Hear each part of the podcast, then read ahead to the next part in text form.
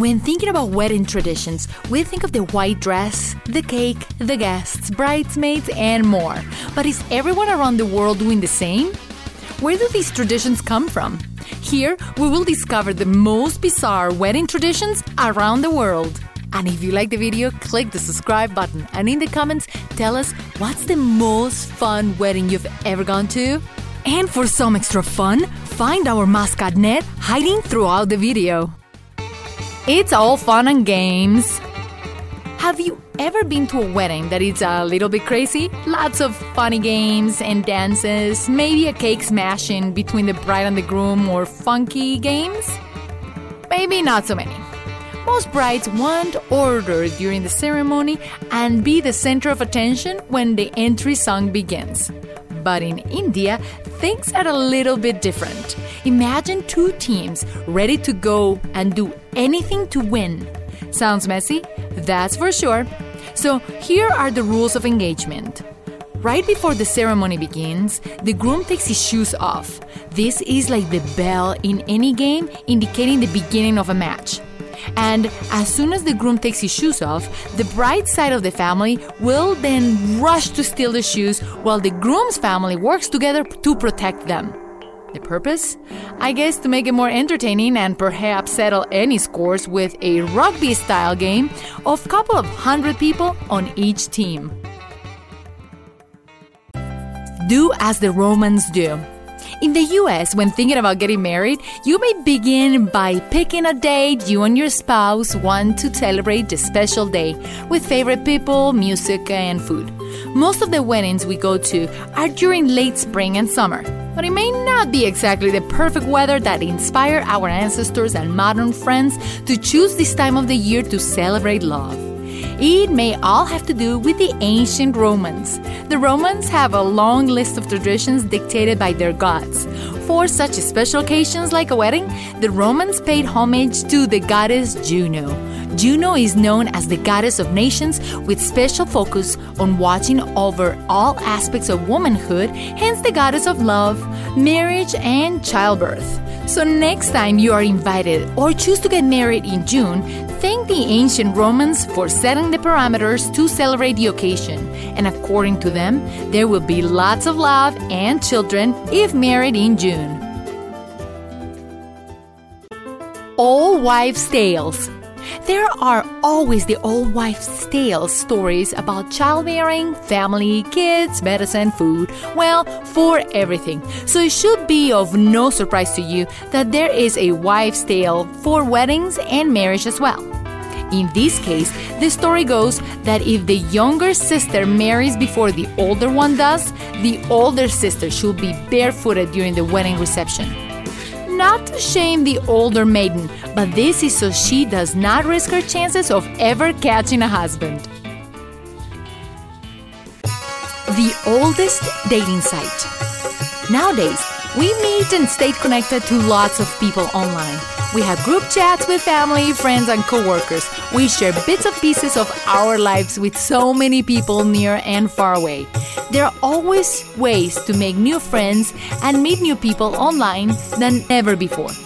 You may be so busy with work and life that you may not have time to go and meet potential life partners like in the good old days. Well, putting your profile for others to see may not be as new of an idea as you may think in India, dating can be done by the parents or by the parents' approval, hiring a matchmaker, or simply on TV. Yes, TV in India is used for more than simple and fun entertainment. India has a dating TV channel where singles have their profiles and pictures aired all day, and other singles will call to set times to meet with the ones they are attracted to. So, no need to go to a reality TV or show to find love. Just post in India's Shagun TV channel and wait for the call. No, really for you, it may be easier to just click and hit like on a website. No bathroom breaks for you. So, there are several things that most of us like to do before a wedding.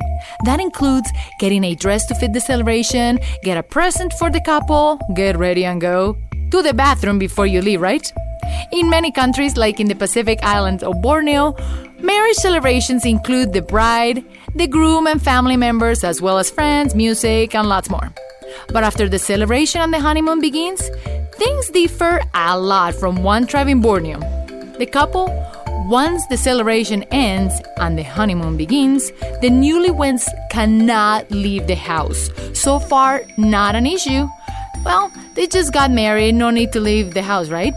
Well, there is more. For good luck, they cannot leave the house even to go to the bathroom. Mixing it up a little for good luck. When mixing things up for a wedding, you may think of adding some carnival like crazy hour just as the clock hits midnight, like in many Latin weddings. Or perhaps have a theme wedding like Star Wars or even a medieval themed celebration for your big day. You name it. There are many ways to just have fun and mix things up a little. But other countries may have a different idea of how to mix things up. The Danish and the heroic Spartans truly did have a twist more than you think. In order to confuse demons and evil spirits, Danish grooms will actually wear the big white dress. Okay, at that time it was not big or white. While the bride will be smoking it up with what will traditionally be the groom's outfit. But knowing the Spartans, they will not stop there. They knew how to take a step further. The brides not only dressed up as grooms, but also had to shave their heads. Now, I wonder how those traditions will be taken by the rest of the Western world. Protecting your investment. When planning a wedding, there are so many things to focus on. Make sure you have a good photographer, great music, and of course the dress, and above all, your family and friends. There is a fighting chance that where people sit during the ceremony may have not even crossed your mind. In a traditional Christian wedding, when entering a church or temple, have you noticed that there is a side for the bride side as well as the groom side?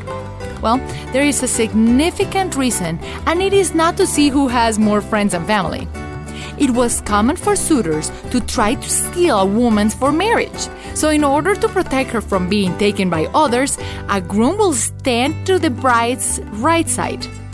There is a reason not because he is right and she is not, but because the groom needed to have his strong hand, most often the right being the dominant one, to fight anyone who was willing to fight him to steal her before he got a chance to marry her.